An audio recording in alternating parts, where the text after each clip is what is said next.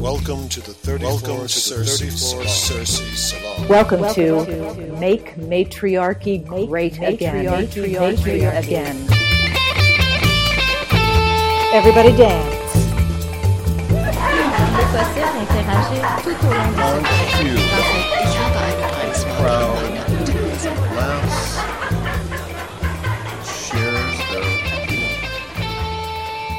joy with each other.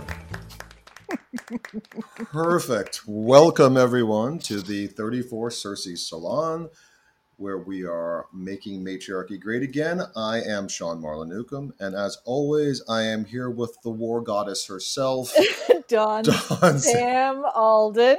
Welcome, I, welcome, everyone. And we have always our very, very special guest, the high priestess of matriarchy, indeed, Vicki Noble. Hi, Vicki. Hi, you guys. Welcome, Vicki. A little levity is good. Absolutely. Yeah. Absolutely. So, today we are going to talk about the sacred script of Old Europe. And this really is something that's fascinating. I don't know much about it. I know Dawn has been reading up on it, and Vicki is this is just right in her sweet spot. Absolutely. But, uh, it would be good if we introduce it with our um, what I'm calling our new concept, which is uh, essentially called "What's the Big Deal?" And hold on just a second, guys. Um, I'm going to do something here. Do, do, do. If I can. there. there we go. Okay, so now we're back. so this concept is called "What's the Big Idea?" Thank you. I had to get that in. So, Vicki. Oh, you are a dangerous man with a foley board. There you go. So, Vicki, why don't you tell us what's the big idea with this sacred script? Why do we need to know about this? Well, because it's been so brutally ignored for such a long time in the mm. academy. Uh, Maria Gimbutas is the person who really brought to light the ancient script of Old Europe um, and and gave it. She embodied it. You know, she gave it uh, a whole interpretation. She has a whole book called "The Language of the Goddess," and it's uh, it was written in order to uh, investigate and express through writing uh, what the old European script was trying to say. And, right. and so it's really important that we come back around to it because it's not in our history books and it's not uh, it's not dealt with in archaeological uh, programs. You know, she's been cast off as we've talked about before, right. um, as someone who was fanciful and, you know, intuitive and uh, had a feminist agenda. And really, uh, she she had what she had going for her was a very big brain and uh, an incredible reach in terms of her interdisciplinary approach to prehistory. Let me ask you a couple of things first. Okay, so the big idea here is that this is a script, an old script, which a is real. used real, a very old script used primarily or that emanates from this divine feminine spirituality that was used in a, this this ancient culture of old Europe. Is that a correct way of describing it? Yes, that's a beautiful way of describing it. And the current scholarly thinking is that the first script was cuneiform Sanskrit. Yeah, uh, not Sanskrit. Sanskrit's really late compared okay. to cuneiform, right? I cuneiform writing. Yeah. Okay. Egyptian hieroglyphics. These are the two that we have from around 3000 BCE, and okay. they uh, each of them came into being with the rise of the state. Right. And so this is really uh, if you if you were going to date, uh, you know, worldwide beginnings of patriarchy, it would be mm-hmm. it would be in Mesopotamia and in uh, Egypt in terms of the the actual structure of the state. Right, right. So again, if it wasn't patriarchy, it didn't exist as a civilization. Yeah, in a way. You know, yeah. one of the ways I describe it is uh, is that uh, you know my I'm trying to read something that's such small print. The uh, I, I'm saying the undeciphered script was dismissed as not writing because the signs were also symbols inscribed on pottery and so on, and so they were considered art rather than language. Mm. And mainly, it was it was created for the purpose of uh, spiritual expression and right. connection connection to spirit. That's really what the the more uh, contemporary scholars call it. Right right. Before and, before and we go the, i'm sorry sorry. Ahead, and the the idea is that there's no way it could be both right? That it couldn't be both art and language. I suppose that's it. You know we yeah. don't think that way in uh, in western academic society so it's really all about the things we've talked about before in relation to old Europe the fact that there was no separation between right. one's daily life and one's spiritual experience and uh, practice that the the practices of daily life were spiritual practices the practices of agriculture were spiritual religious and the the writing uh, it's assumed that the writing was kind of like magic or incantation you know for ritual for healing. hang on just a second. Can you say that little bit again? And it sounded like you um, you opened the door on the plane that was uh, flying at 30,000 feet for just a second. Okay. I don't know what that was. Um, i was saying that the, the, we know this about indigenous people today as well, but basically the the old European culture and uh, certainly everything that led up to it from much earlier, thousands and thousands of years earlier in the Paleolithic, what we see is that it was religious. There's something religious happening.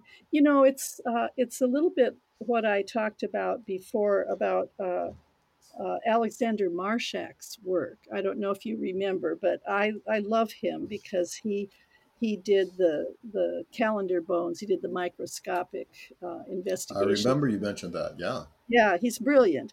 But he he the way the language he used to talk about these Paleolithic cultures and the the female figure at the center was he talked about it as a storied tradition and I just think that's so beautiful, such a beautiful mm. way of, of talking about what we call oral tradition, you know. Uh, it, it's a it's a you know non-writing, non-written, uh, and non-linear understanding and experience of being in nature, being in being related to nature, being part of nature, mm-hmm. and it's and uh, Sorry, go ahead. Got, oh yeah, no, I just wanted to just jump into before we go too far down. I just want to give the listener, Vicki, what's the time frame of this script, and we'll come back around to it. But what's the time frame? Because you've said that 3000 BC, we're talking about the Egyptians, cuneiform, uh, the Babylonians. So what are we looking at in terms of this ancient script first? Well, it's 2,000 years earlier. So it predates what yeah contemporary scholars look at it as the beginning of alphabet, the beginning of writing by yes, two millennia. And therefore, because writing is one of the key features of what they call civilization. Right. The way that they have in the past uh, delineated um, culture and civilization, it, mm-hmm. it, has to do with writing. So the beginning of linear forms of writing, uh, the Sumerian and the and the Egyptian, um, is then the beginning of quote civilization. So there's a big problem with that because the old European civilization was a highly evolved one, and it's recognized by many scholars, but it's uh, it's been really erased and ignored and resisted by the more orthodox uh, British and American archaeologists and historians. Right. Before we dig into that a little more, could you go back and just say a little bit about Maria Gimbutas for the listeners who may not be as familiar? I would imagine most people listening to this would have some familiarity with her, but it might yeah. be good just to share a little bit more about her and what, in terms of what you're just saying, the scholarship dismissing so much of it, what really the reason is for that conflict because she has a very long and distinguished scholarly record up until the point she begins to talk about matriarchy, if I'm not mistaken. right. they didn't like that. mm. Yeah, that's well. So she she was born and raised in Lithuania, and uh, as a teenager, there's that sound again. Yeah. As a teenager, she she uh, collected folk songs and uh, like in the thousands, and you know became an expert in her own uh, folklore and uh, the the folk art that was around her, and is still there in Lithuania even today. Um, anyway, she eventually emigrated to the United States during World War II, um, and was given an office at Harvard in the beginning. She had already written books that were uh, highly accomplished about the Bronze Age. So she was quite renowned as a Bronze Age archaeologist, but she didn't begin the uh, the real uh, exposition of the goddess civilization until she uh, moved to UCLA I don't know when that was, the 60s maybe. Um, and she ended up in the 70s beginning this. She, she also dug herself. She was a scientific archaeologist and she dug in uh, Thessaly in Greece.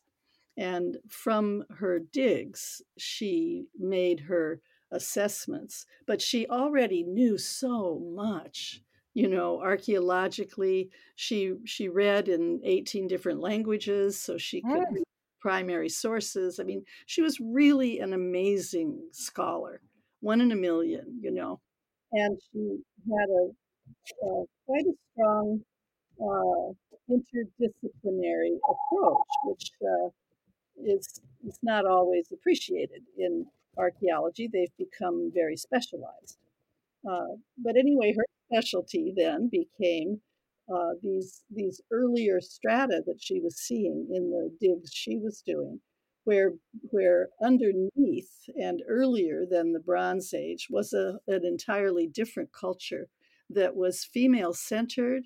You know, they they have uh, excavated, I think, mo- something more than hundred thousand female figurines from these cultures of Europe. How many are you still there, Vicki? It seems like we may have lost you. No, uh, it's oh, a good. strange sound that's happening. I don't know why it's happening. Is it on my end? Well, you know, I we had mentioned it's probably not best to be in a 747 during the podcast, but no, I'm kidding. It sounds. Uh, I don't know. it's yeah. Is there a sorry. fan or an air conditioner on? No, not. No, huh? It keeps happening like a yeah like a toilet. It sound, yeah, it sounds what, almost like uh, when when you turn a certain way or when Sean turns a certain way. I don't know. Yeah, um, I'm hearing it. I don't think it's. I don't think it's. It's on your are, end. Are you saying yeah. my power extends that far north? Yeah, I had, I had thought dude. So. I think we're being jammed. That's my own conspiracy theory. so. Let's go with that. They never have lunch in Reagan Buddhist is so true. It's so true. All right. So she has she would she had done now let me ask you about the her um but the, the fact that she decided that these figured that this was a goddess centered or a female centric culture. You said there were a lot of female figurines found. What were they what's the number of female figurines in relation to the number of male depictions in art that we find in these cultures? oh, about a hundred thousand to two. wow. oh my gosh. Yeah, that's not, that's not significant at all. I yeah. otherwise, so. otherwise, who cares? well, you know, it's funny. We laugh, and it's so ridiculous, but it really is the kind of thing. I just have to tell a quick aside. There was a show on recently, about three nights ago, about the Viking warrior queen that was found uh, the bones were found. It was first determined as a male. There's it's the bones were only buried with weapons and shields and two horses and a strategy game and the kind of thing that only they've ever seen buried with warriors and high status warriors. So there was no question about this was a warrior grave. And then when in the last 20 years they found and did DNA analysis and determined this this is a lady, as they say. Um, this was definitely female. Suddenly the question became okay whose weapons are these? Yeah exactly. It's really amazing. So yeah. what yeah, do these so, weapons represent other than weapons? Exactly because they can't possibly be hers. So 100000 to 2 makes perfect sense that they'd have some questions about it. I mean of course they do right it's funny that you're going in this direction because i have so often thought it would be a riot to do a comedy routine about archaeology and archaeologists and the, the basic resistance that comes up, you know, and the crazy contrived uh, narratives that are forced to yes. in order to avoid the obvious. Right. Oh, we're going down that road, Vicki. Don't you worry. we're, we're going down that road.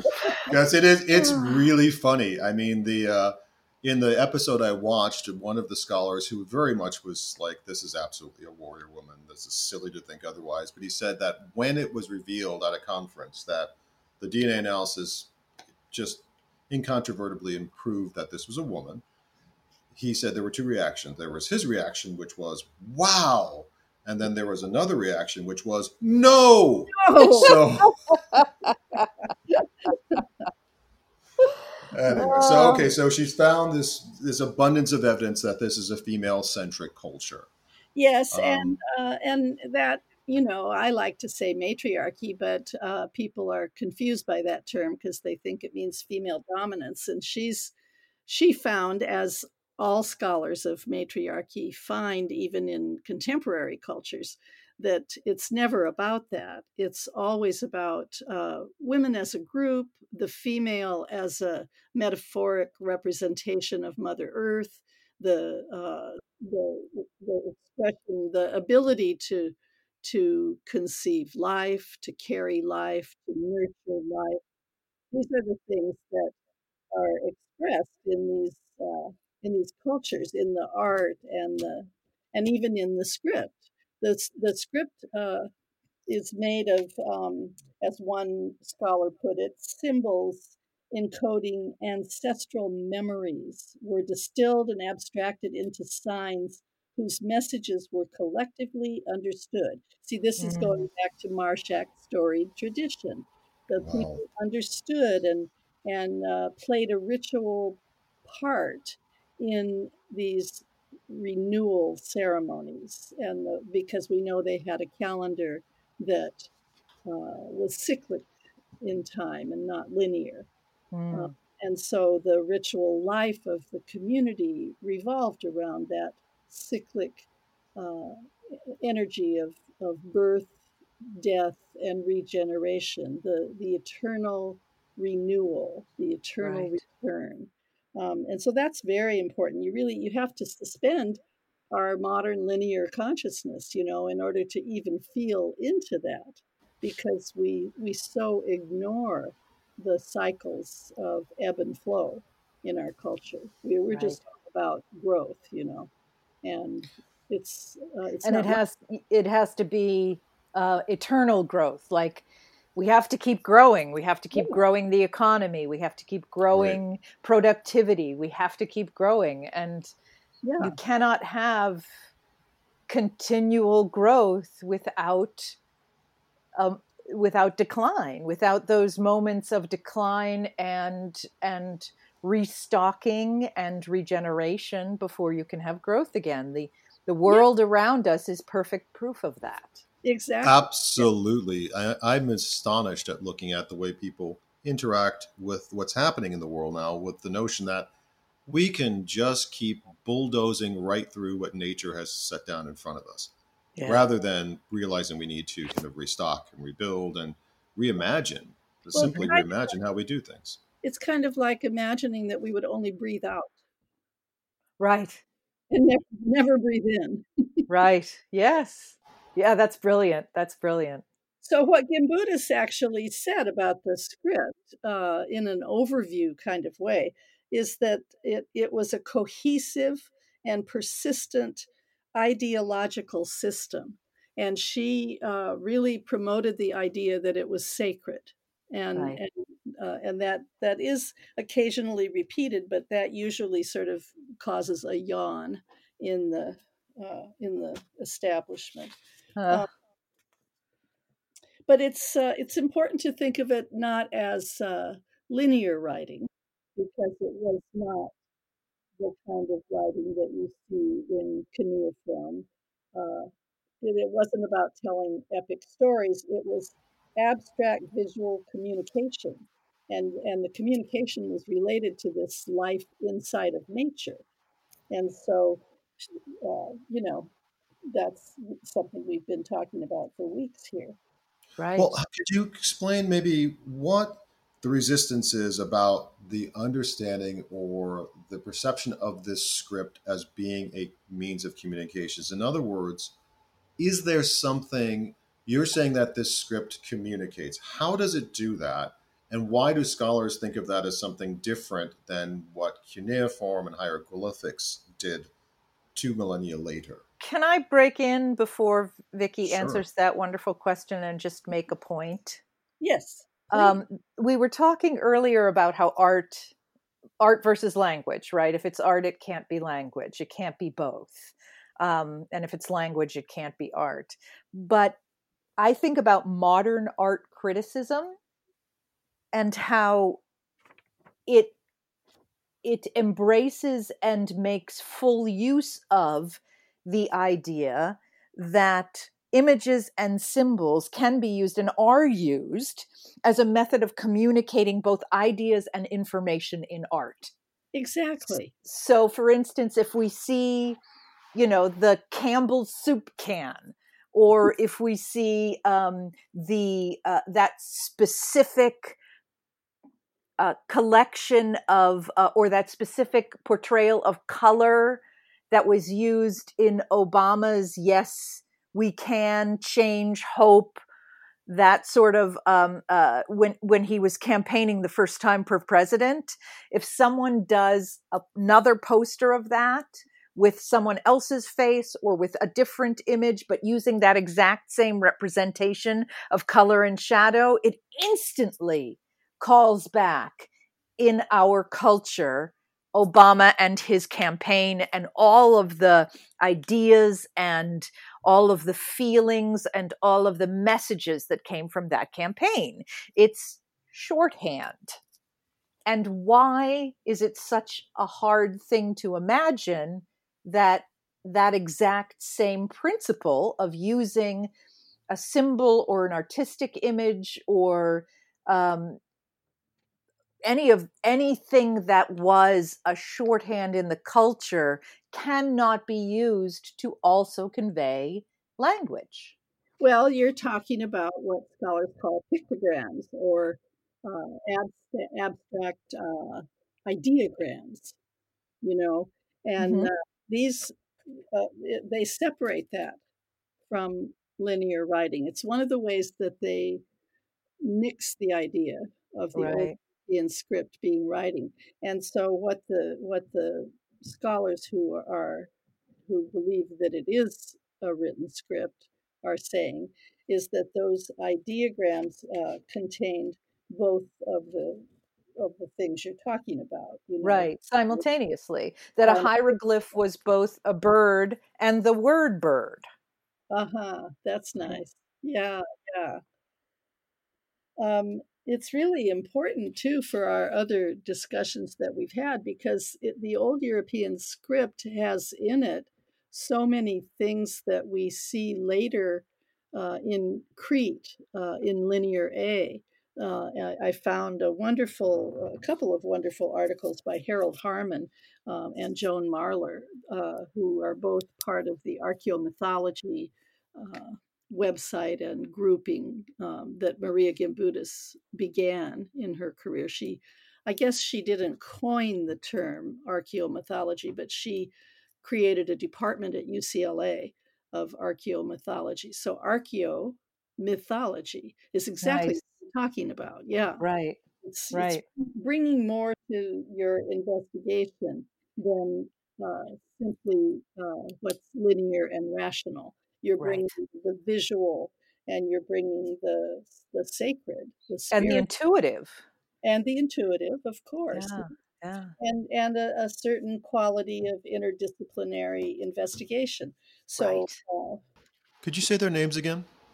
Uh, yeah, Harald Haarmann, H A A R M A N N, and Joan Marler. Joan Marler was Maria's right hand woman.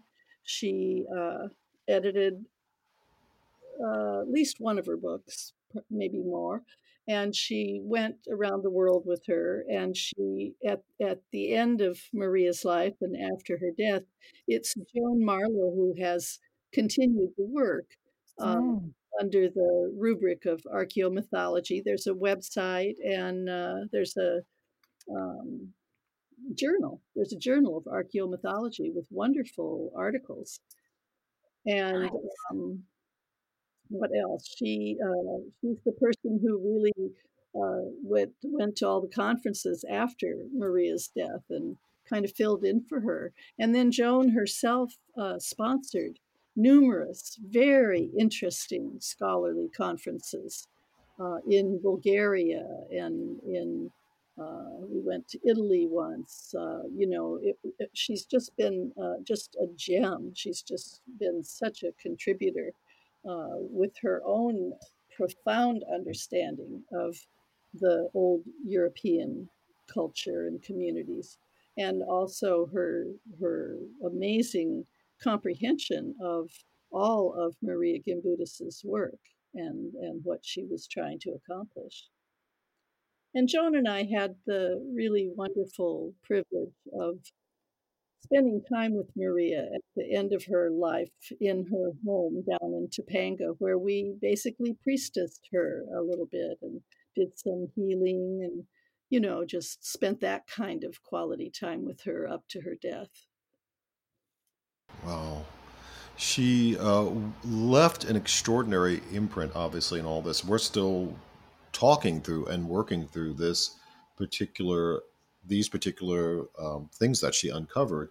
And the fact that, one, they're still controversial this many years later, but at the same time, that there's a lot of recent discoveries that are actually confirming the things that she had posited yes, much exactly. earlier. And that's so important. That's happened uh, fairly recently in the last five years or so.